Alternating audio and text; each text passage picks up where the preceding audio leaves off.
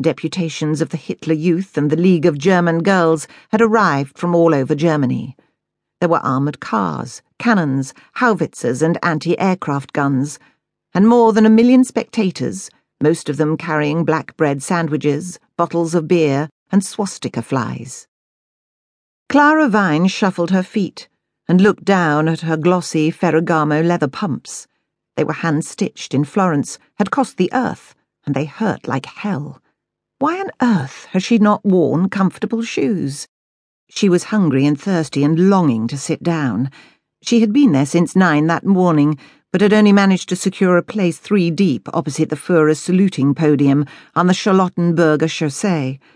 The view to her right was obscured by a large woman with a squashed felt hat, accompanied by two boys of around six and seven. To begin with, Clara had pitied the children doomed to spend the morning fenced in by a forest of legs.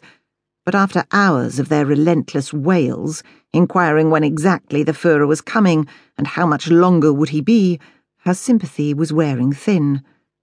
To her left was a war veteran, medals pinned proudly to his chest, saluting frenetically like someone with uncontrollable muscle spasms. He had come all the way from Saxony, and he was not the only one. Thousands of visitors had poured into the city. The stations were teeming, and every hotel from the Adlon down was block booked. People who couldn't afford anywhere else had pitched their tents in the parks. Like all birthdays, Hitler's special day had begun with presents. But that was where the ordinariness ended.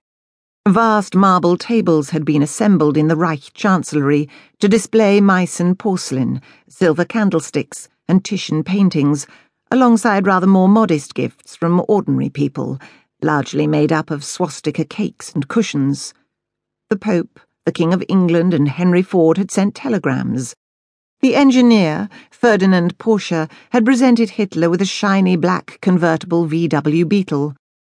Rudolf Hess had acquired a collection of priceless letters written by the Führer's hero, Frederick the Great, and Albert Speer had given him an entire scale model of the Welthauptstadt, the new world capital, with buildings made out of balsa wood and glass, and a 13 foot model of the proposed triumphal arch.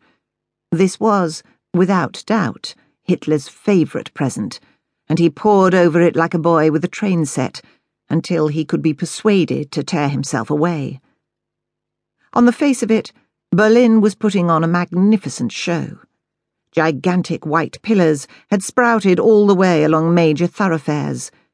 The newsstands groaned with souvenir birthday issues. Swastikas waved from every conceivable surface.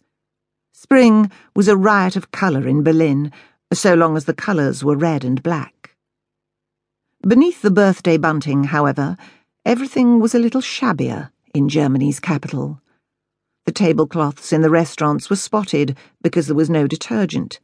The bread was sawdust, and the ersatz coffee undrinkable. People looked the other way on the trams because there was no toothpaste, precious few razor blades or shaving foam, and the sour odour of humanity and unwashed clothes hung in the U-Bahn. Even high-class nightclubs like Ciro's stank of low-grade cigarettes, and taxis home were non-existent because of the petrol shortage. After the previous year's Anschluss, when Germany annexed Austria, followed by the bloodless seizure of Czechoslovakia that March, most of Europe guessed a war was on the way. When it happened, it would be Poland's fault, according to the Ministry of Propaganda and Enlightenment, which ensured that newspapers were black, with 72 point headlines screaming belligerent revenge on the Poles for their atrocities against Germans in the disputed Polish corridor. Poland, look out! There had been murderous attacks on Germans in Danzig. God help any country that stood in Germany's way. Looking around her, Clara guessed that despite the marching and the machines, no one in this great big birthday pageant really wanted war. The ghost of the last war was still behind their eyes, and the thought of what another would do haunted all but the very young. Only the little boys beside her who now had squeezed between the legs of the stormtroopers guarding the route, saw anything thrilling in the inexorable wall of men and tanks rolling past.